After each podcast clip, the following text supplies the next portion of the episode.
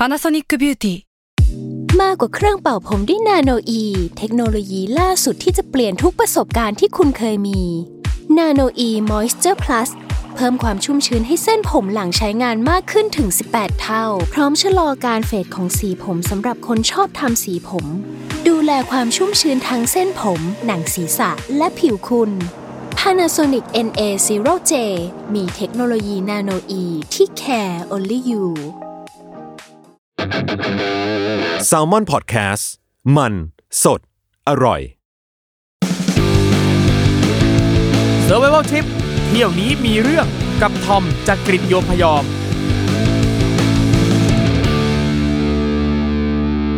สวัสดีครับ ขอต้อนรับเข้าสู่รายการ Survival Trip เที่ยวนี้มีเรื่องกับผมทอมจากกรินโยมพยอมครับท่านผู้ฟังทุกท่านครับ วันนี้นะครับ เอาจริง เป็นเกียรติมากๆในชีวิตนี้นะครับที่จะได้สัมภาษณ์แขกรับเชิญสุดพิเศษของเรานะครับ ผมเองเนี่ยติดตามผลงานเขามาแบบโอ้โหนานนมมาก ตั้งแต่เริ่มจำความได้ก็รู้เลยว่าโอ้ยติดตามเขานะครับเพราะว่าเขาเป็นรุ่นพี่ที่โรงเรียนผมด้วย โอ้ยเป็นเกียรติมากๆ และจะบอกว่ามีผู้ฟังรายการของเรานะครับพิมพ์คอมเมนต์กันเข้ามาบอกกันมาเยอะแยะมากมายเลยนะครับ ทุกช่องทางไม่ว่าจะเป็นทาง Facebook นะครับทั้งทางหน้าเพจของ s ซ l m o n Podcast เอง หรือว่า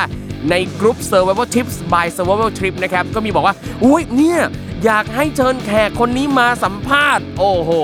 ได้เลยได้เลยครับ ถึงเวลาของแขกรับเชิญสุดพิเศษของเราแล้วครับ พี่หมอเกิดเย้สวัสดีครับ สวัสดีครับน้องสวัสดีครับทอผมสวัสดีครับอุ้ยผู้ฟังทุกท่าน นี่เป็นเกียรติมาก ๆ ที่จะได้มานั่งพูดคุยกับพี่หมอเกิดในทำไมรายการฟัวันอินี้นโทรแล้วรู้สึกว่ารายการนี้ไม่น่ามาเลยอะคือแบบถ้าแกมานี่แปลว่าแกต้องสวยสวยๆอะไรสักอย่างหนึ่งเงี้ยโอ้โห ซึ่งถ้าใครติดตามพี่ก็จะรู้ว่าไม่ใช่พี่สวยแค่สักมากอย่างหนึ่งไม่ว่าพี่จะไปไหนพี่ก็เจอเรื่องต่าง ๆ นานามากมาย เขากลัวพี่ไม่มีอะไรให้เล่าไง โอ้โหเพราะว่าพี่นั่นแหละกลัวไม่มีเรื่องมาเล่าเอากลัวเหรอไม่มีเรื่องมาเขียนหนังสือเลยแบบโอ้ยต่างๆ นานา นั่นแหละอะพี่เก๋ผมถามหน่อยว่า พี่เก๋เนี่ยทำไมถึงชอบเที่ยวครับคนเพื่อนตอบยากมากเลยอะ เอออะลองลองลองหาเหตุผลให้กับหาการเหตุผลเที่ยวการเดินทางของตัวเองหนะฮะอาจจะเพราะว่าสมัยเด็ก ๆ พ่อแม่พาเที่ยวบ่อยอืมแล้วก็พอได้เที่ยวเยอะขึ้นก็รู้สึกว่าเออมันมีอะไรมากกว่าในบ้านมากกว่าในในสิ่งแวดล้อมที่เราคุ้นเคยครับก็เลยรู้สึกว่าเออมันเป็นการเปิดโลกเรา แล้วก็พอยิ่งเที่ยวเยอะมันก็ยิ่งติดพี่เชื่อว่าน้องทอมก็คงเข้าใจประเด็นนี้ เข้าใจเพราะผมก็เสพติดการนั่นน่ะท่องเที่ยวสิไม่ต่างจากพี่ เออนั่นแหละ แล้ว เอ่อปกติแล้วที่พี่เก๋ไปเนี่ยนะครับมักจะเป็นที่ลักษณะไหนที่แบบไหนที่ชอบไปครับ ช่วงที่ชอบที่ชอบอะเหรอครับ ใช่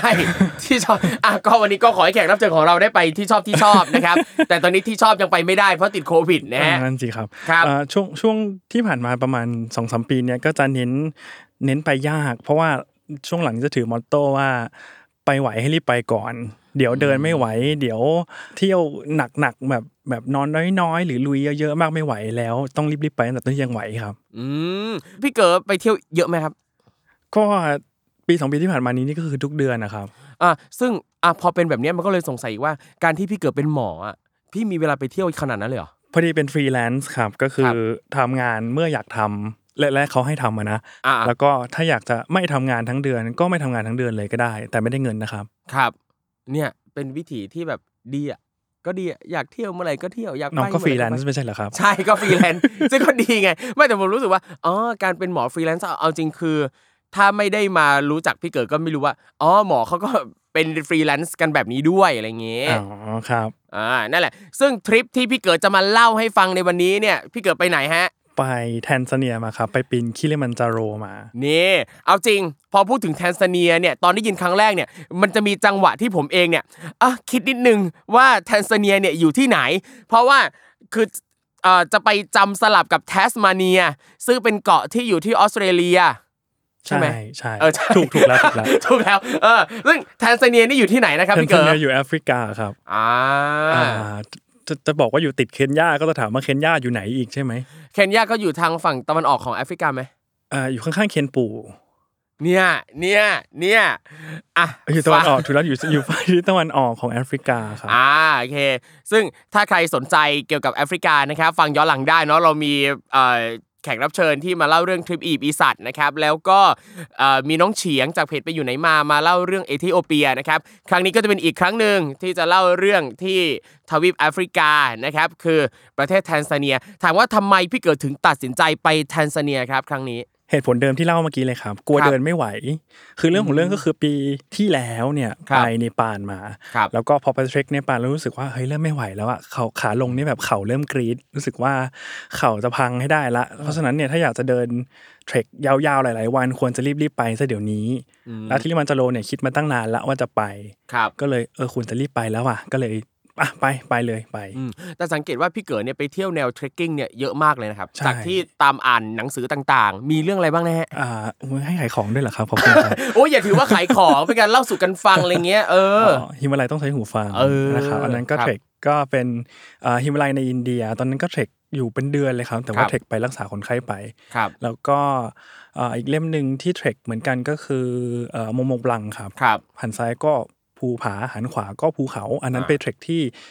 TMB เนาะครัดูบ Tour du มองบลองครับที่เดินวนรอบใช่แล้วอืมนั่นแหละครับ แล้วอย่างอันนี้เนี่ยไปคิลิมันจาโรก็คือ trekking อีก ใช่แล้วครับ ดูพี่มี passion มากกับการ trekkingสนุกนะครับ มัน มันเห็นอะไรเปลี่ยนไปเรื่อยๆเนาะอย่างสมัยตอนที่ไป TMB มันก็จะเปลี่ยนวิวไปเรื่อยๆข้ามประเทศไปเรื่อยครับของคิลิมันจาโรเองเขาโฆษณาว่าการเดินขึ้นคิลิมันจาโรและลงเนี่ย คุณจะผ่านโซนภูมิประเทศ 5 แบบในการเดินครั้งเดียว ซึ่งมันเอ้ยมันเป็นไปได้ยังไงวะการขึ้นภูเขาหนึ่งลูกแล้วจะเจอภูมิประเทศตั้ง 5 แบบเนี้ยคครัรับบก็เลยดูเป็นสิ่งที่น่าสนใจอืมอืมครับแล้วคือเหมือนกับว่าไปแทนซาเนียนี่คือตั้งใจไปเพื่อคิริมันจาโรโดยเฉพาะเลยใช่ละ อืมเตรียมตัวยังไงบ้างครับ ก่อนจะไปอ๋อปกติออกกำลังกายเป็นปกติอยู่แล้วอ่าอ่าก็พอพอจะฟิตบ้าง ครับ ถ้าจะไป trekking ก็อาจจะเพิ่ม leg day เยอะขึ้นนิดหน่อยออกกำลังกายขาเพิ่มขึ้น ครับให้ขาแข็งแรง อ๋อแปลว่าก่อนไป trekking แต่ละครั้งเนี่ยก็ต้องฟิตช่วงล่าง ใช่เออฟิตช่วงล่างใช่ครับ มันคือขาใช่อ๋อก็ใช่คือใช่ต้องใช่คือเหมือนกับว่าเราต้องเตรียมพร้อมร่างกายจริงจังมาก จริงจังกว่าปกติเฉยๆแล้วกันอืมไม่ได้จริงจังมากขนาดนั้นครับแต่ว่าก็โอเคเราอาจจะเพิ่มการออกกำลังกายขาเยอะกว่าปกติที่อาจจะไม่ค่อยได้ทำเยอะมากครับครับ จริงๆอ่าบริษัททัวร์ที่ที่ซื้อไปเขาก็ส่งมาให้นะว่าคุณควรจะออกกำลังกายท่าเหล่านี้แล้วให้มาเป็นโปรแกรมอ๋อ8วีคเหรอก่อนเดินด้วยนะ แต่ว่ากว่าจะไปเห็นน่ะ ประมาณ2วีคแล้วแล้วก็อ่าไม่ทันแล้วอย่างเงี้ยแต่ว่าสิ่งที่เขาเขียนนั้นน่ะเราทำได้อยู่แล้วไงก็รู้สึกว่าเฮ้ยกูก็ทำได้นี่หว่าเอาไปไม่ต้องทำแล้วมั้งอย่างเงี้ยครับเดี๋ยวคืออย่างอันนี้เนี่ยคือพี่ซื้อทัวร์ตั้งแต่อยู่ที่ไทยไปอะใช่มันต้องซื้อทัวร์ครับขึ้นเองไม่ได้ต้องมีคนพาขึ้นไปอะแล้วการซื้อทัวร์ตั้งแต่อยู่ที่ไทยกับการ อะบินไปให้ถึงแทนซาเนียก่อนแล้วค่อยหาทัวร์ไปคิลิมันจาโรเนี่ยมันต่างกันไหมครับหรือมันทำได้ไหมทำได้ทำได้ครับ แต่ก็อาจจะวุ่นวายนิดนึงเนาะเพราะว่าถ้าสมมติว่าเราต้องการจะไป join group กับคนอื่น มันจะมีครับวันที่ fix ไว้ว่าต้องเริ่มวันนี้เท่านั้น หรือว่าใช้ route นี้เท่านั้นอย่างเงี้ยครับแต่ถ้าจะไปเองแล้วเริ่มเลยก็ก็คงต้องซื้อเป็น private ทัวร์นั่นแหละครับก็ก็น่าจะได้อยู่ อ่าอืมอย่างนี้ก็เตรียมตัวตามที่เขาบอกอย่างพวกข้าวของต่าง ๆ อะไรเงี้ยก็เตได้รียมปติเข้าของก็เตรียมไป อันไหนที่ ไม่มีจริง ๆ ไปเช่าได้นะครับเพราะว่าครับอย่างถุงนอนเขาต้องการให้เอาถุงนอนสำหรับติดลบ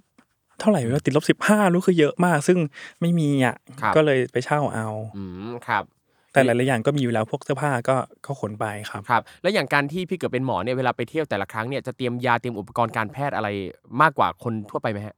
คิดว่ามากกว่ายาเยอะมาก แล้วก็อุปกรณ์ทำแผลอะไรเงี้ยก็จะมีอืมพกสิทธิ์ตัว ซึ่งเท่าที่ผ่านมาไม่เคยได้ใช้เอง ก็ครับให้คนอื่น เวลาเห็นรูเมทในห้องอ้วกก็เอาอ๋อยาไปนะอะไรอย่างนี้ แล้วก็ยาส่วนตัวอะไรเงี้ยครับ ครับ ก็มีรอบนี้แหละที่จะได้ใช้ อ่า โอ้โห อันนี้เป็นอินโทรที่น่าสนใจมาก อะ เดี๋ยวไว้ว่ากันครับว่าได้ใช้ยังไงนะครับ แต่ยังถามนะครับว่าพอไปถึงแทนซาเนียแล้วเป็นยังไงบ้างครับที่นั่น เอ่อ แทนซาเนีย เมืองที่ไปก็คือโมชินะมันจะเป็นเมืองข้างล่างของของคิริมันจาโรเป็นเมืองทางขึ้นครับ ก็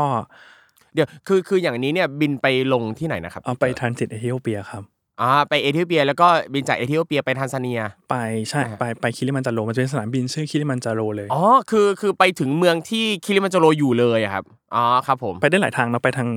เคนยาก็ได้ไปทางอะไรวะ ไปทางไปไปได้หลาย route อะแต่ว่าเลือกเอธิโอเปีย ตอนนั้นเลือก Ethiopian Airline ไป ครับ ครับอ่า Star Alliance Star Alliance ถูกต้องแลกใหม่ไหมครับ ยอมรับกันซื่อๆตรงนี้เลยครับว่าแลกใหม่นะคเอรับอชอบตรงใช้คำว่ายอมรับกันซื่ออ๋อหน้าตาเมืองโมชินี่เหมือนไปประเทศไทยสมัยก่อนนะดูแบบเป็นป่าดงดิบป่าดิบชื้น แล้วก็ประเทศไทยสมัยก่อนนี่เป็นป่าดิบชื้นอะพี่ไม่ไม่ใช่สีเขียวๆอย่างเงี้ยอ๋ออ๋ออ๋อเออเออข้างทางเป็นต้นไม้สูงๆอย่างเงี้ย ก็คือยังมีมีมีความเป็นป่าเป็นชนบทอะไรเงี้ยใช่ใช่อืมครับ แล้วก็อ่าคนแอฟริกาเนาะครับก็จะเป็นคนผิวสีแล้วก็ อืมมอเตอร์ไซค์รถอะไรเงี้ยครับ คือมันก็จะดูเงียบๆหน่อยไม่ได้ไม่ได้พลุกพล่านอะไรมากมายอืมคือที่โมชิเนี่ยคือเป็นเมืองเงียบๆเลยนักท่องเที่ยวเยอะไหมครับ ไม่ค่อยเห็นตามถนน เข้าใจว่าทุกคนอยู่ในรีสอร์ทของตัวเองอ๋ออ๋ออ๋อคืออย่างสมมุติถ้าเป็นนักท่องเที่ยวจะไปที่นี่นั่นแปลว่าจุดมุ่งหมายหลักของเขาก็คือคิลิมันจาโรคิลิมันจาโรเท่านั้นแน่นอนไม่ได้เที่ยวอย่างอื่นในเมืองเลยคือคนแทบไม่สนใจเป็นแค่ทางผ่านนี้เลยอะพี่ใช่มันเหมือนเป็นเมืองมาพัก เพราะว่าถ้าคุณจะไปซาฟารีคุณก็ต้องออกไปอีกที่หนึ่งเขาอาจจะมารับจากเมืองนี้ก็ได้ แต่ว่าส่วนใหญ่คนที่เขามาซาฟารีเขาก็จะพ่วงคิริมันจาโรไปอีกเนี่ยครับ เพราะฉะนั้นน่าจะใช่ที่คิริมันจาโรเป็นจุดมุ่งหมายของคนที่มาเมืองนี้ อืมอืม ซึ่งพอพี่เกิดไปถึงโมชิแล้วเอ่ออีกกี่วันอยู่ตรงนั้นกี่วันยู่ก่อนจะขึ้นวันเดียวคิริมันจาโครับ ครับ แล้ววันนั้นก็ซื้อทริปไปชิมกาแฟอะไรเงี้ย คือเหมือนกับว่าอยากจะมาปรับตัวให้เข้ากับไทม์โซนเฉยอ่า ๆ แต่เขาจริงพอการเป็นหมอ ER เราก็นอนไม่เป็นเวลาอยู่แล้วมันก็ไม่ได้รู้สึกว่ามีเจ็ตแลกอะไรอะ โอเค เข้าใจรู้เรื่องวิธีหมอเวลาไปเที่ยว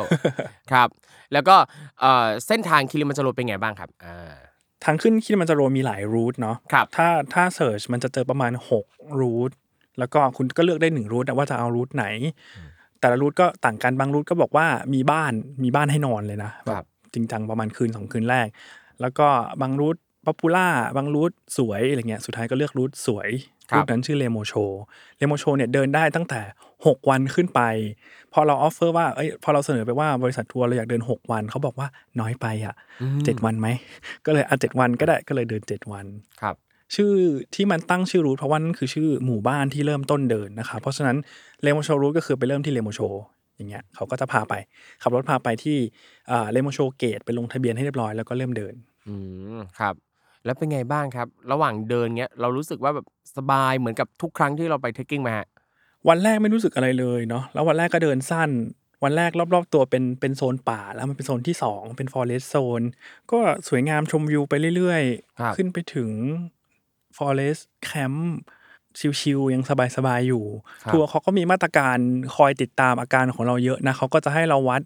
ออกซิเจน saturation คือความอิ่มตัวของออกซิเจน ในความหมายต้องต้องแปลเป็นภาษาคนก็คือ เปอร์เซ็นต์ที่ออกซิเจนจับกับฮีโมโกลบินอะว่ามีเยอะแค่ไหน นี่คือแปลเป็นภาษาคนแล้ว อันนี้แปลภาษาคนแล้ว เราใช้คำไหนจะเข้าเข้าใจง่ายกว่าความเข้มข้นของออกซิเจนในเลือดอะความอ่าอะอันนี้ผมถามก่อนโดยปกติแล้วคนทั่วไปจะต้องมีความเข้มข้นของออกซิเจนในเลือดแค่ไหนอ่าเราอยากได้เกิน 94เปอร์เซ็นต์อ่าคือคนทั่วไป 94เปอร์เซ็นต์ ใช่ใช่ไหมก็ถ้าเกิน94เปอร์เซ็นต์ถือว่าโอเค อาจจะยกอ๋อยกเว้นบ้างเล็กน้อยแต่ว่าคนส่วนมากเวลาถ้าจะวัดค่าเนี้ยคือมันมันคือเครื่องที่หนีบไปนิ้วนะถ้าใครเคยไปโรงพอ๋อยาบาลอ๋ออ๋อครับอ่าอยากได้เกิน94อ๋อซึ่งถ้าต่ำกว่า 94ปั๊บแปลว่าร่างกายเราเริ่มมีปัญหาแล้ว ใช่ แปลว่ามีออกซิเจนไม่พอ อ๋อ ซึ่งการเดินทางเอ่อไปทริปเนี้ยครับขึ้นคิริมันจาโรเนี่ยคือมีเจ้าหน้าที่ของทริปเนี่ยคอยตรวจเราตลอดเลยครับใช่หรืไงก็คือไกด์นั่นแหละครับไกด์เขาอ๋อก็จะคอยเอาเครื่องนี้มาหนีบเช้าเย็นเช้าเย็นแล้วก็ให้เราอ๋อเขียนบันทึกไว้ว่าออกซิเจนเราได้กี่เปอร์เซ็นต์ครับซึ่งมันลดลงอยู่แล้วเป็นปกติเนาะก็คือเวลาขึ้นที่สูงเนี่ยออกซิเจนมันน้อยลงใช่ไหมเราก็ความเข้มข้นออกซิเจนในเลือดของเรามันก็ต้องลดลงไปด้วย แต่มันก็จะลดไปประมาณสัก 90 อะไรเงี้ยแปดสิบปลายๆเก้าสิบซึ่งถ้ามีอาการนิดหน่อยไม่เป็นไรก็ไปต่อได้อย่างเงี้ยครับครับ แค่ไหนถึงมีมีปัญหาแล้วครับแบบต้องต้องแบบจับตาดูเป็นพิเศษเฝ้าระวังอะไรเงี้ยถ้าคือคือหนังสือมันจะเขียนว่าต่ำกว่าปกติไป10-20%ถึงเพราะฉะนั้นก็คือ ถ้าสมมติว่าขึ้นไปวันแรก ๆ วัดได้90แล้วมันดรอปลงไปเหลือ80หรือต่ำกว่านั้นน่ะแสดงว่าผิดปกติละครับ อ่าครับซึ่งของพี่เกิดก็ปกติไปเรื่อยใช่คืนแรก ๆ ที่มันนอนมันจะประมาณสูงประมาณสัก3,000กว่า4,000อะไรเงี้ยครับๆมันเดี๋ยวก็สามไม่พันได้กว่าสี่พันคืออะไรครับความสูงจากอ๋อระดับความสูงน้ำทะเลจากระดับน้ำทะเลเออเออเออโอเค ไม่พอดีเมื่อกี้พูดถึงเรื่องเปอร์เซ็นต์ใช่ไหมาไอเลือดอะไรอยู่สามพันสี่อ๋อโอเคอ่าความสูงมันจะไต่ระดับอยู่ประมาณ 3,000 4,000 เพื่อให้เราคุ้นชินกับความสูงเนาะอ่าค่อยๆเป็นค่อยๆไปใช่แล้วก็เวลาตอนที่วัดออกซิเจนช่วงนี้มันก็จะประมาณ 90 91 ตลอด ครับครับแต่ว่าวันที่ summit คือวันที่ขึ้นถึงยอดคิลิมันจาโรมันจะสูง 5,800 กว่ากว่าเมตรอืมอืมนั่นคือเป็น extreme high คือมันสูงมากจนจนมีความเสี่ยงอะก็คือไปค้างวันนั้นไม่ได้ต้องคือขึ้นไปแล้วต้องลงมาเลย ครับอืมซึ่งอย่างความสูงระดับนี้เนี่ยถือว่าถ้าเทียบกับที่อื่น ๆ ยอดดอยอื่น ๆ ที่พี่เก๋ไปมาเนี่ยมันเป็นยังไงฮะถ้าเปรียบเทียบกัน ถ้าเปรียบเทียบกันสามพันกว่าก็จะคูสโก้ก็สามพันกว่า คุสโกคือที่คูไหนสนะโกครับเปรูอ่าโอเคที่อ่ามาชูปิกชูอะครับครับอันนั้นถ้าสมมติว่าบินไปลงที่สนามบินคูสโกก็จะประมาณเนี้ยสามพันกว่ากว่าๆครับเลเนาะอินเดียก็สามพันกว่าๆเหมือนกันเพราะฉะนั้นมันคือเหมือนกับเป็นความสูงที่เรามีโอกาสเจอได้ครับแล้วเท่าที่เคยไปมาก็ไม่มีปัญหาอะไรครับเออวันแรกๆก็ไมมีปัญหาอะไร มีอาการเล็กน้อยได้ก็คืออ่าร่างกายพยายามปรับตัวกับออกซิเจนที่น้อยลงก็จะหายใจเร็วขึ้นอ่าปวดหัวได้ครับอะไรเงี้ยนอนไม่หลับอะไรเงี้ยครับเป็นอาการเบื้องต้น ครับเออซึ่งอย่างคิริมันจาโรเนี่ยตอนนี้เนี่ยพี่เก๋ก็ปกติดีใช่ไม่เป็นไรอืมก็ยังรู้สึกเหมือนเหมือนที่เคยรู้สึกมาว่าเออมันก็มันก็เหนื่อยง่ายกว่าปกติแหละมันก็ครับอ่าปวดหัวมึนหัวนิดๆแต่กินพาราเดี๋ยวก็หายเงี้ยครับอืมครับอืมแล้วก็ยังก็เดินทางต่อไปเรื่อยๆเรื่อยๆใช่เรื่อยๆก็ก็ชมวิวไปเรื่อยๆ ถึงแม้จะไม่ค่อยมีวิวให้ดูเท่าไหร่เพราะว่าเมฆเยอะ แต่ว่าอ๋อก็ก็แห่ไปตลอดทางอะนะ ซึ่งอย่างเอาจริงอย่างอย่างอย่างเมฆนี่ก็แล้วแต่ดวงด้วยป่ะครับ ใช่ใช่ใช่โอเคคือบางบางคนเจออากาศดีตลอดทริปก็มีแต่ว่าของพี่เนี่ย เมฆสลับฝนมันจะครับเปิดฟ้าเปิดช่วงตอนเย็นตอน sunset แป๊บหนึ่งให้เห็นอ๋อยอดคิริมันจะโรว่าอยู่ตรครังบนั้นไงเสร็จแล้วก็ปิดอีกอย่างเงี้ยอืมอืมครับ ซึ่งอย่างอันเนี้ยพี่เก๋เดินไปเดินทางไปกี่วันแค่ไหนถึงรู้สึกว่าเริ่มมีอาการละอ่า plan เขาเป็น 7 วันเนาะครับวันที่ขึ้น summit คือคืนวันที่ 5 ต่อวันที่ 6 ครับก็คือเริ่มเดินตอนเที่ยงคืน แล้วก็จะไป summit เช้าวันที่6อ่าเขาเรียกซัมมิตแอ t เทมก็คือเหมือนกับเป็นการพยายามที่จะเดินขึ้นไปถึงยอดให้ได้ วันนั้นคือคืนวันที่ 5 ต่อเช้าวันที่ 6 ก่อนหน้านั้นมันเป็นการนอนแคมป์ต่างๆ ซึ่งก็จะสูงประมาณ3,000อ่า4,000แล้วก็กลับลงมา3,000นิดๆใหม่อะไรเงี้ยครับ แล้วก็วันสุดท้ายนั่นแหละ คือวันที่ต้องเดินขึ้นจากแคมป์ที่สูงประมาณ4,000ครับขึ้นไปที่ยอดคือ summit ซึ่งสูงอืม5,800วันที่เริ่มมีอาการคือ คือวันนั้นแหละครับเออคือวันที่มาถึงแคมป์สุดท้ายเนี่ยรู้สึกว่าเหนื่อยกว่าปกติทำไมวันนี้มันเหนื่อยจังเลยวะแค่ จะเดินจากเต็นท์ไปถ่ายรูปกับป้ายอะยังต้องเดินเดินหยุดๆไปตลอดทางเลยว่าทำไมมันไม่เหนื่อยจังเลยทำไมไม่เหนื่อยจังเลย แล้วก็ไม่ได้คิดอะไรคิดว่าเอออาการปกติมั้งก็เลยทำตาม plan เขาต่อ ซึ่ง plan วันที่ 5 คือมาถึงแคมป์เนี้ยชื่อแคมป์เอ่อคาลังกาเนาะคาลังกาเนี่ยคือแคมป์สุดท้ายก่อนที่เราจะขึ้นไปที่ยอด เขาจะให้เรามาถึงตอนสายๆ แล้วก็พักอยู่ที่แคมป์นั้นยาวๆเลยก็คือกินข้าวเที่ยง แล้วก็นอนตอนบ่าย ตื่นมากินข้าวเย็นแล้วนอนต่อ เพราะว่าเราต้องเริ่มเดินตอนเที่ยงคืน เพื่อให้ไปเช้าที่ยอดพอดีครับเพราะฉะนั้นการเดินขึ้นซัมมิตคือการเดินตอนกลางคืน ซึ่งไม่เห็นอะไรเลยอะอืมอืมโอ้โห แล้วอย่างอาการเหนื่อยง่ายตรงเนี้ย คือ คือพี่เกิดอะ หมายถึงว่าถ้าเป็นคนทั่วไปเงี้ยถ้าเขาอยากจะประเมินอาการตัวเองว่า อันเนี้ยคือเหนื่อยเหนื่อยมากกว่าปกติแล้วเนี่ยมันสังเกตจากตรงไหนได้บ้างครับอ่าเหนื่อยมากกว่าปกติก็คือ อยู่เฉยๆก็เหนื่อยครับ มันจะต่างกับการที่เราออกแรงเดินแล้วเหนื่อยเนาะครับเออแต่ถ้าผิดปกติก็คือทำน้อยมากอะแล้วเหนื่อย อย่างตอนนั้นก็คือแค่ถอดเสื้อตัวเดียวก็เหนื่อยแล้วอะถอดเสื้อกันหนาวออกหนึ่งตัว แล้วก็หอบหอบหอบโอ้อย่างเงี้ย ครับ แล้วอย่าง อย่างอันเนี้ย พี่เกิดประเมินอาการตัวเองยังไงบ้าง ในฐานะที่เป็นหมอ ER ก็นี่แหละสังเกตอาการ แล้วก็เขาก็ยังให้วัดออกซิเจนอยู่เนาะ ออกซิเจนมันเย็นวันสุดท้ายก่อนเดินขึ้น มันก็ยังปกติอยู่มันยังได้เก้าสิบครับ อยู่ ก็เลย อ่าไม่เป็นไร น่าจะยังไหวอยู่ และไกด์ก็มาประเมินแล้วก็เอออยู่โอเคแหละ กินน้ำเยอะๆพักผ่อนเยอะๆแล้วก็เดี๋ยวคืนนี้เดินขึ้นสมิธกันเงี้ยอืมก็เป็นคำแนะนำจากไกด์ซึ่งเราในฐานะที่เป็นหมอเรารู้สึกว่าคำแนะนำนี้เป็นประโยชน์มากน้อยแค่ไหนฮะ เรารู้สึกว่ารู้แล้วบอกทำไมเอออ่าแต่ก็อะรับฟังโดยดีโอเคครับก็ก็ให้กินน้ำก็ก็พยายามกิน ให้กินข้าวก็พยายามกินแต่ครับว่าด้วยความสูงนั้นน่ะ เมื่อขึ้นไปถึงความสูงแล้วไอพิไทมันจะหายไป เราจะไม่ค่อยอยากกินอะไรเป็นปกติไงครับเราก็เลยรู้สึกว่าโอเค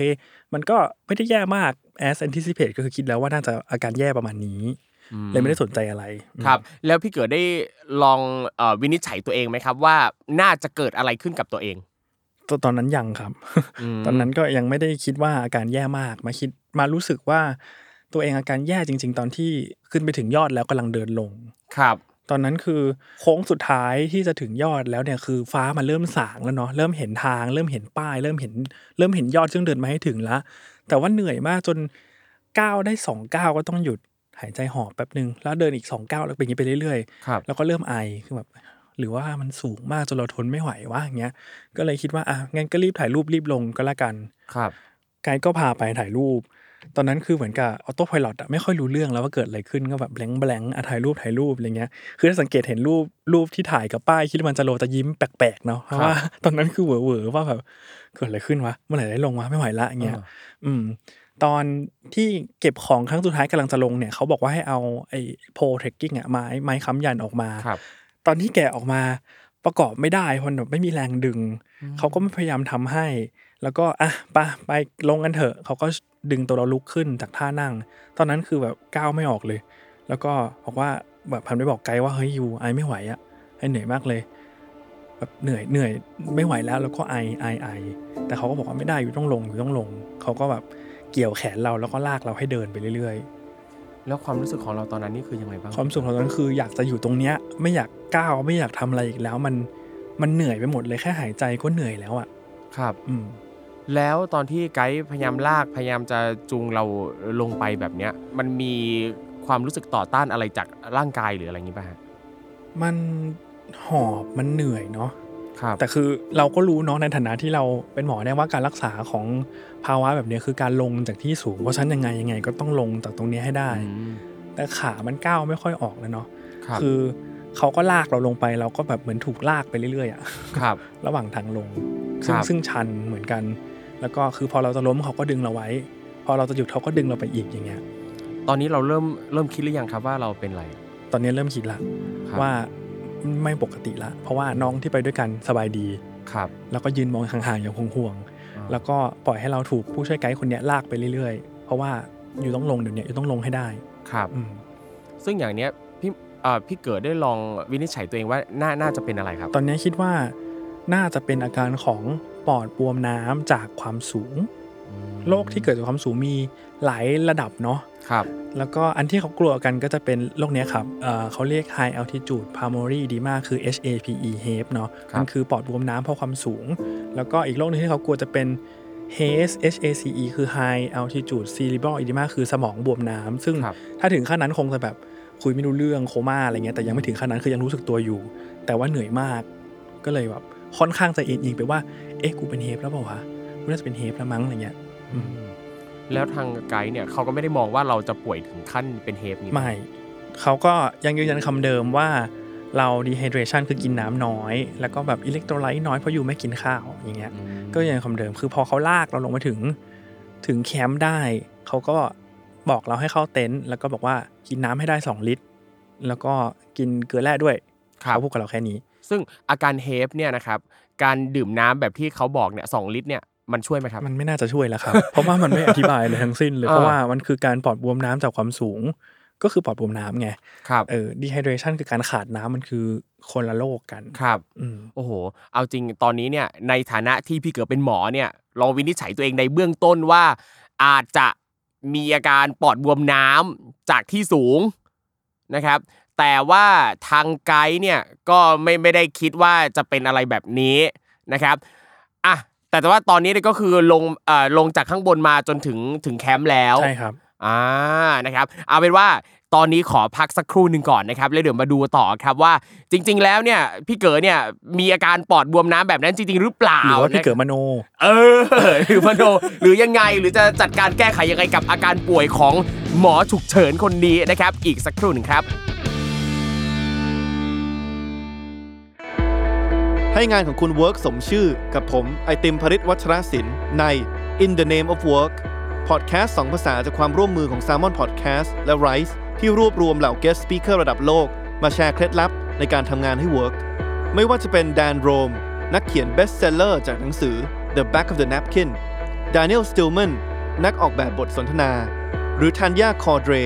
อดีต Chief Digital Officer จาก The Guardian ซึ่งทุกๆ speaker จะมี1 episode ที่เป็นบทสัมภาษณ์เต็มภาษาอังกฤษ และอีกหนึ่ง episode ที่ผมจะมาถอดบทเรียนการทำงานของ speaker แต่ละท่านนั้นเป็นภาษาไทย พบกันได้ทุกวันพุธกับ2 episode ของ In the Name of Work ในทุกช่องทางของ Salmon Podcast แล้วพบกันครับ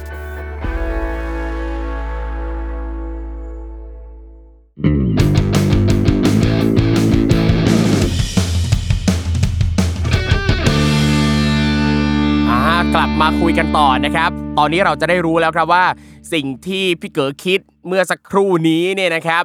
เป็นอาการป่วยแบบนั้นจริง ๆ โรคนั้นจริง ๆ หรือว่าเป็นอาการมโนขึ้นมานะครับอะพี่เก๋พอมาถึงตรงแคมป์นี้แล้วอาการเราดีขึ้นบ้างไหมฮะไม่เลยเหมือนเดิม ตอนอยู่ตรงแคมป์นี่คืออ่าโดยโดยแพลนแล้วเนี่ยนะครับก็คือมันคือเช้าของวันที่6เนาะคืออยู่ไป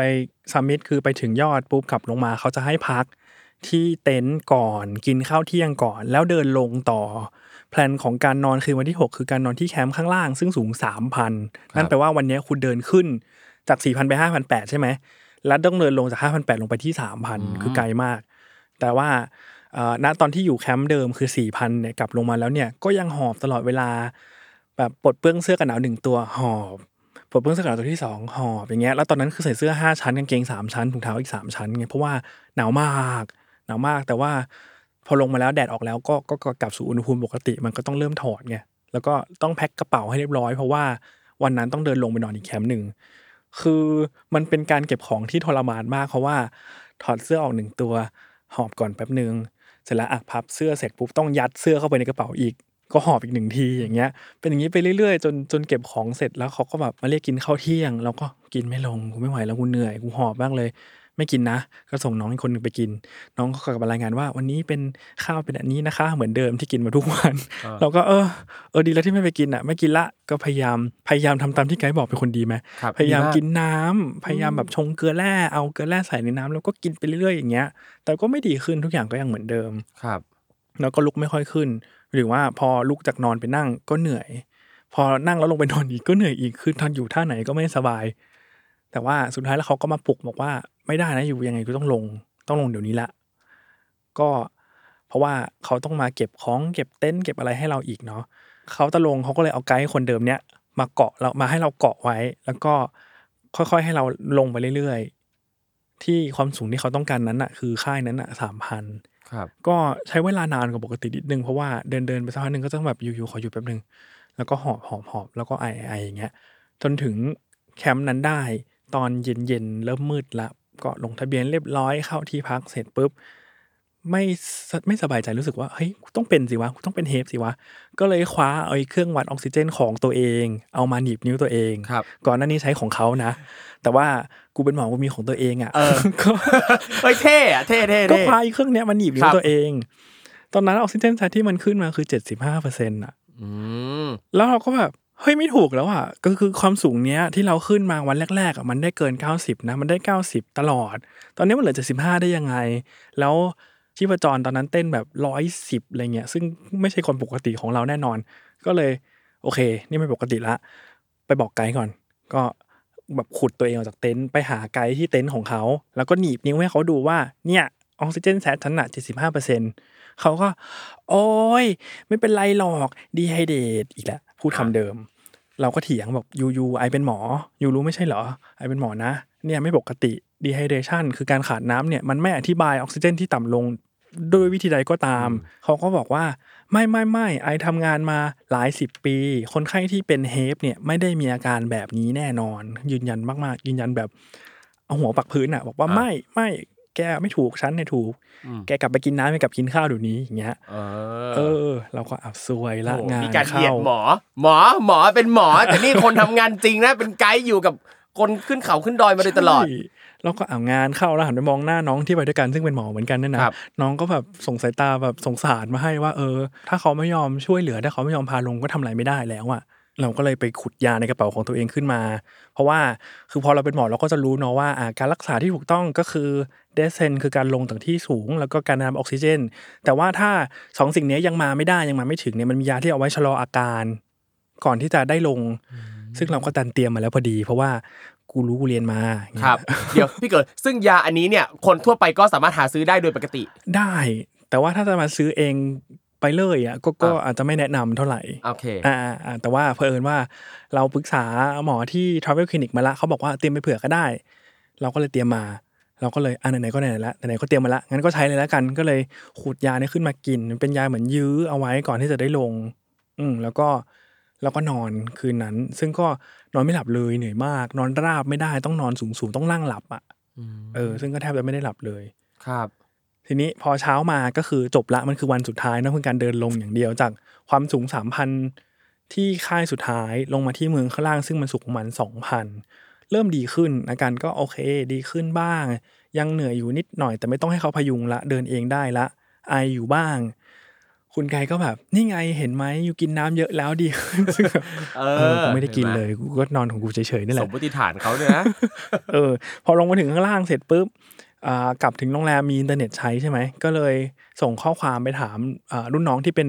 ที่เป็นหมอ travel med เนี่ยว่าพี่มีอาการแบบนี้นี้นี้นี้ส่งรูปออกซิเจนไอ้ปลายนิ้วให้เขาดูว่า วัดออกซิเจนแล้วเท่าเนี้ยน้องน้องพี่เป็นเฮฟจริง ๆป่ะมันบอกว่าน่าจะใช่นะครับพี่อ้าวละไงล่ะ กูเป็นเฮฟจริง ๆ ด้วยอย่างเงี้ยพอรู้ว่าตัวเองน่าจะเป็นเฮฟจริง ๆ แล้วเนี่ย แล้วพี่ทำอะไรยังไงบ้าง ณตอนนั้นก็ถามน้องเขาเนาะว่า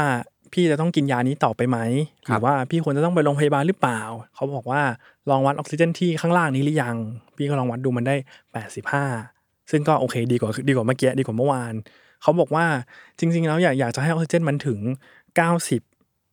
95 คือให้มันถึงค่าปกติให้ได้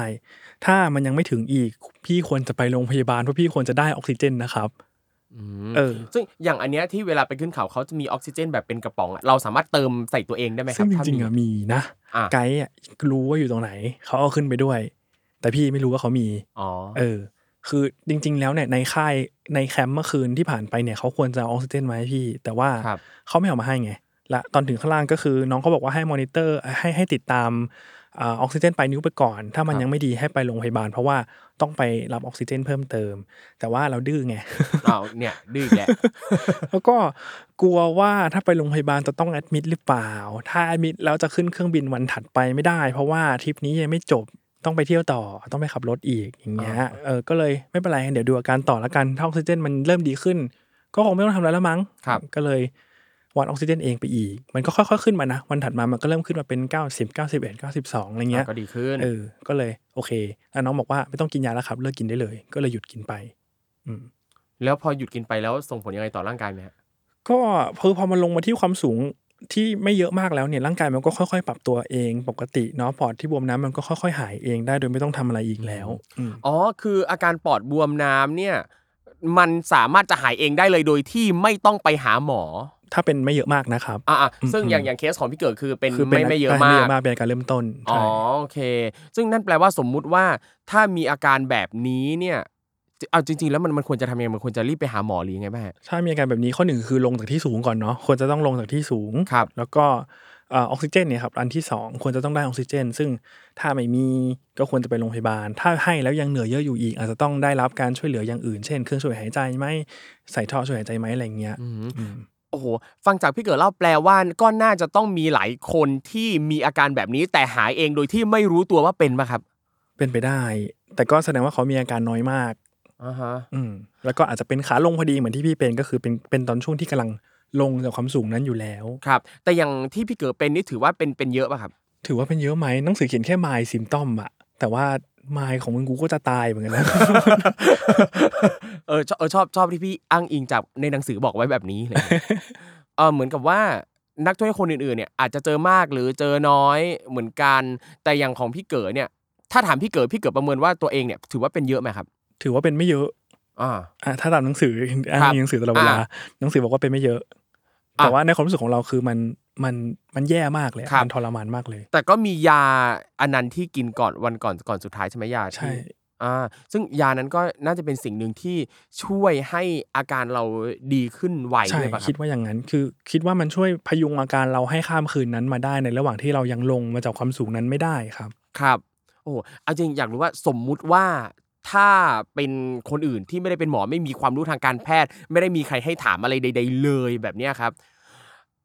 มีโอกาสที่จะเอ่อ worst case แค่ไหนยังไงจากอาการเนี้ยครับขึ้นกับไกด์แล้วล่ะหลังจากเนี้ยถ้าสมมติว่าไกด์ดีเทคได้ว่าเออจริงเว้ยไม่ดีจริงเว้ยอะไรเงี้ยครับ เขาให้ลงก็คงจะดีขึ้น แต่ถ้าไกด์ก็ยังแบบไม่สนใจดีเทคไม่ได้จริงอาจจะแย่กว่านี้ได้ อ่าแย่กว่านี้เนี่ยเลวร้ายที่สุดเร็วร้ายที่สุดถึงชีก็วิตไหมคืครับอถึงชีวิตได้เหมือนกันเพราะว่าไม่มีออกซิเจน หายใจไม่ได้ หายใจเองไม่ไหว อืมแล้วถ้าไม่ได้ลงก็เสียชีวิตได้นะครับโอ้เอาจริงนี่ก็รุนแรงเหมือนกันนะเพราะคือนี่กำลังคิดว่าสมมุติว่าถ้าตัวเองไปแบบเนี้ยแล้วเจอแบบเดียวกับพี่เก๋มีอาการแบบนี้ แล้วไกด์ก็บอกแบบนี้อะรอดยากอะถ้าเป็นผมอะผมไม่มีความรู้ทางการแพทย์ใด ๆ เลยอะอืมสมมุติว่าถ้าเป็น คนฟังของเราไปเที่ยวคิริมันจาโรแล้วก็เจอเหตุการณ์แบบเนี้ยควรจะต้องจัดการยังไงควรอาจจะต้องทำยังไงตื้อบ้างะไกด์ให้มากกว่าที่พี่ทำเนาะว่าอ่า เฮ้ยไม่ไหวจริง ๆ นะไม่สบายจริง ๆ นะเพราะว่าครับเขาก็มีวิธีการช่วยเหลือเราเยอะกว่านั้นอย่างเช่นออกซิเจนที่เขาพกขึ้นไปแต่เขาไม่ได้เอาให้พี่ครับหรือว่าเขาจะพาลงตอนนั้นเลยก็ได้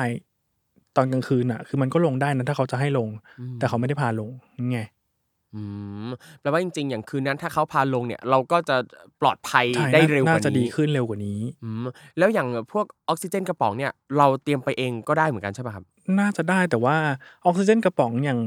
ที่เขาขายให้คนทั่วๆไป ถ้าสมมติว่าเคยไปจีนอะครับ ไอเขามังกรหยกอะอันนั้นคือความเข้มข้นมันน้อยมาก จนจนเหมือนจะไม่มีออกซิเจนอะไรให้เลยอะอ๋อถ้าอยากได้มันต้องเป็นออกซิเจนอัด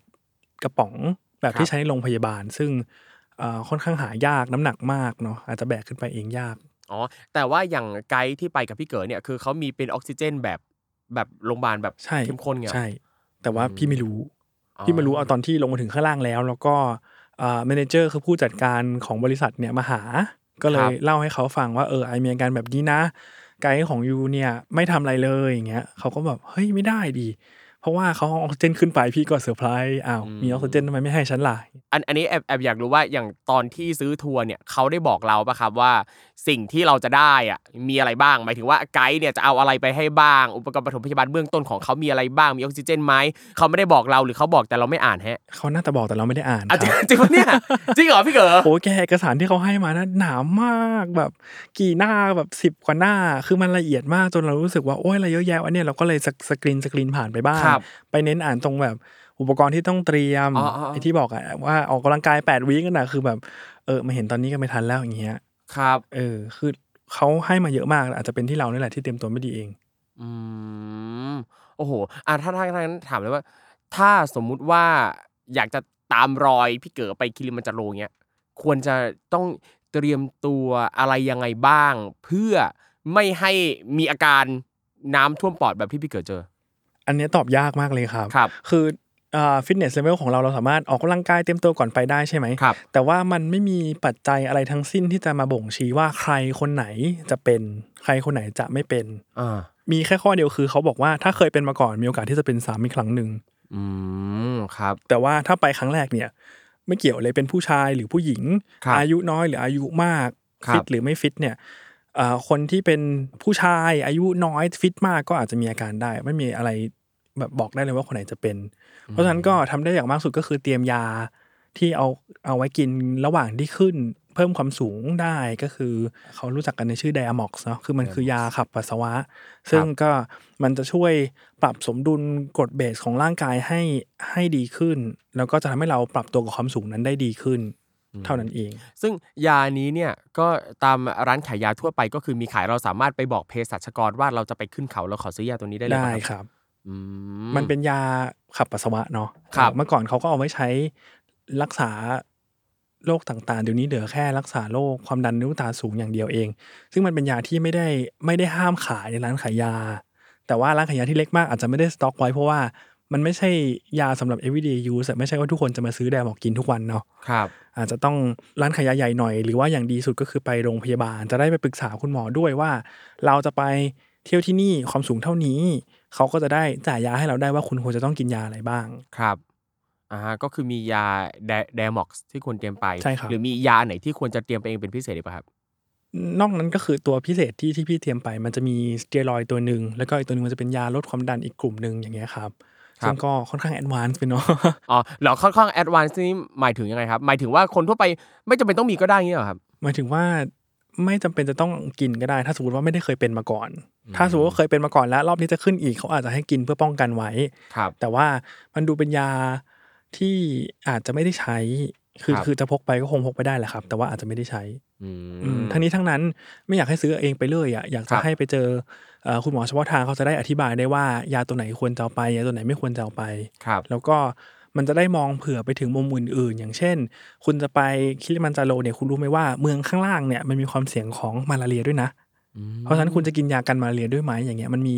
อีกหลาย ๆ ประเด็นที่เราอาจจะคาดไม่ถึง อ๋อ เอาจริงๆคืออย่างอย่างผมเองอะผมก็ไม่ได้คิดเลยว่าอะประเทศแถบนั้นเนี่ยน่าจะมีอะไรต้องระวังอีกบ้าง เพราะว่าจุดมุ่งหมายของเราเนี่ยคือเราจะไปขึ้นเขา เราจะไปคิลิมันจโรถ้าเราจะเตรียมยาอย่างผมเองเนี่ยผมก็จะเตรียมแค่ยาที่เกี่ยวกับการขึ้นเขาลงเขาเท่านั้นอะไรเงี้ยอ๋อแปลว่ายิ่งโดยเฉพาะถ้าไปประเทศแถบแอฟริกา คือ อะอย่างตอนที่ผมไปเอธิโอเปีย ตอนแรกอะผมแบบไม่รู้เลยว่าต้องไปฉีดยาอะไรต่างๆ ด้วยก่อนไปอะไรเงี้ยจนแบบมีเพื่อนที่เป็น travel med นะครับก็แนะไม่ใช่แนะนำอะบอกเลยว่ามันต้องไปฉีดก่อนมันถึงจะไปได้อะไรเงี้ยก็ถึงค่อยรู้เอาจริงก็อยากฝากทุกคนลองหาข้อมูลตรงนี้ด้วยว่าประเทศที่เราจะไปเนี่ยเขามีกฎข้อบังคับอะไรพวกนี้ด้วยหรือเปล่า ก็ถ้าไม่สะดวกนะครับมันจะมีเว็บไซต์ CDC เนาะของครับอเมริกาเขาก็จะ list ไว้ให้เลยว่าประเทศนี้ที่คุณจะไปเนี่ยมีความเสี่ยงของโรคอะไรบ้างคุณควรจะฉีดวัคซีนอะไรบ้าง แต่ถ้าสมมติว่าอย่างอยู่กรุงเทพก็เอ่อมีคลินิกอยู่ครับก็ไปปรึกษาคุณหมอที่คลินิกวิสัชการท่องเที่ยวได้ว่า จะไปประเทศนี้นะ ต้องเตรียมยาอะไรไปต้องฉีดวัคซีนอะไรบ้างครับ ก็คืออ่าอย่างหนึ่งถ้าในขั้นตอนของการเตรียมตัวนะครับที่สำคัญมากก็คือเรื่องยานี่แหละนะครับ ทั้งยาที่ต้องเตรียมสำหรับขึ้นเขาด้วย แล้วก็การฉีดวัคซีนแล้วก็ยาสำหรับป้องกันโรคที่อยู่ในเมืองนั้นๆ ประเทศนั้นๆ ด้วยใช่ครับนะครับอะนอกจากเรื่องเกี่ยวกับการแพทย์แล้วมีอะไรต้องเตรียมอีกฮะ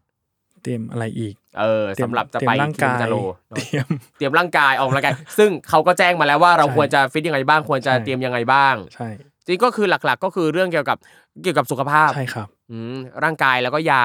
นะครับแล้วสมมุติว่าอาจพอไปละนะครับขั้นเตรียมตัวเรียบร้อยไปแล้ว ถ้าเจออาการที่มีความเป็นไปได้ว่าอาจจะเป็นโรคปอดบวมน้ำแบบพี่เก๋เนี่ยควรจะต้องดำเนินการยังไงบ้างก็หาข้อมูลไปก่อนเนาะถ้าสมมติว่าเราครับมีข้อมูลบ้างว่า อาการอะไรควรจะต้องสังเกตบ้างก็ก็ดีทำให้เรามอนิเตอร์ตัวเองสังเกตตัวเองได้ดีขึ้น ก็จะคล้ายๆกับที่เราเมื่อกี้นะว่าครับเหนื่อยกว่าปกติเหนื่อยง่ายกว่าปกติเอ่อ ไอครับนี่เนาะหรือว่าถ้าเป็นเฮสก็อาจจะแบบปวดหัวมากซึมลงอย่างเงี้ยครับอืมก็จะเป็นอาการอีกกลุ่มหนึ่งครับแล้วก็แจ้งบริษัททัวร์เรื่องโรคประจำตัวของเราครับยาที่เรากิน แล้วก็ซื้อประกันไปด้วยอ่าโอ้ยสำคัญมากเดี๋ยวนะพี่เก๋พอพูดถึงเรื่องโรคที่เกี่ยวกับความสูง นอกจากเฮฟนอกจากเฮสที่ได้พูดไปแล้วเนี่ยมีโรคไหนที่น่าจะพบได้อีกไหมฮะถ้าไม่นับ โรคที่เป็นปัญหาต่อความสูงก็จะเป็นความเย็นแล้วครับ ว่าอืม หนาวมากก็จะ frostbite ได้ไหมอะไรเงี้ยแต่ว่าเจอไม่ค่อยเยอะมากหรอก อันนี้ครัน่าบจะเจอเยอะกว่า อย่างเรื่องโรคที่เกิดจากความหนาวเนี่ย เราจะสังเกตได้ยังไงว่าเรามีอาการน่าจะเป็นโรคนั้นๆนะฮะ จริงๆมันก็มีหลายแบบเหมือนกันเนาะครับ ว่าเจอความเย็นระดับไหนเย็นมากหรือเย็นน้อยเย็นแห้งหรือเย็นเปียกอืม อีก ซึ่งก็ก็ค่อนข้างลึกอีก ส่วนมากแล้วอาการเริ่มต้นมันจะเป็นอาการปวดมากกว่า ก็คือปวดปวดที่นิ้วมาก ปวดที่นิ้วเท้ามาก กว่าปกติเงี้ยครับ แล้วก็เราพอเราสังเกตสีมันอาจจะซีดลงอย่างเงี้ยอืมเออก็มีการรักษาของมัน ถ้ามันเลยไปมากกว่านั้น คือเส้นเลือดมันไม่ไปเลี้ยงปลายนิ้วเท้า ปลายนิ้วมือเลย ก็อาจจะเปลี่ยนสีเป็นสีดำแล้วก็แบบเนื้อตายไปอะไรซึ่งอันนั้นคือเอ็กซ์ตรีมมากมันไม่น่าจะถึงขั้นนั้น เพราะว่า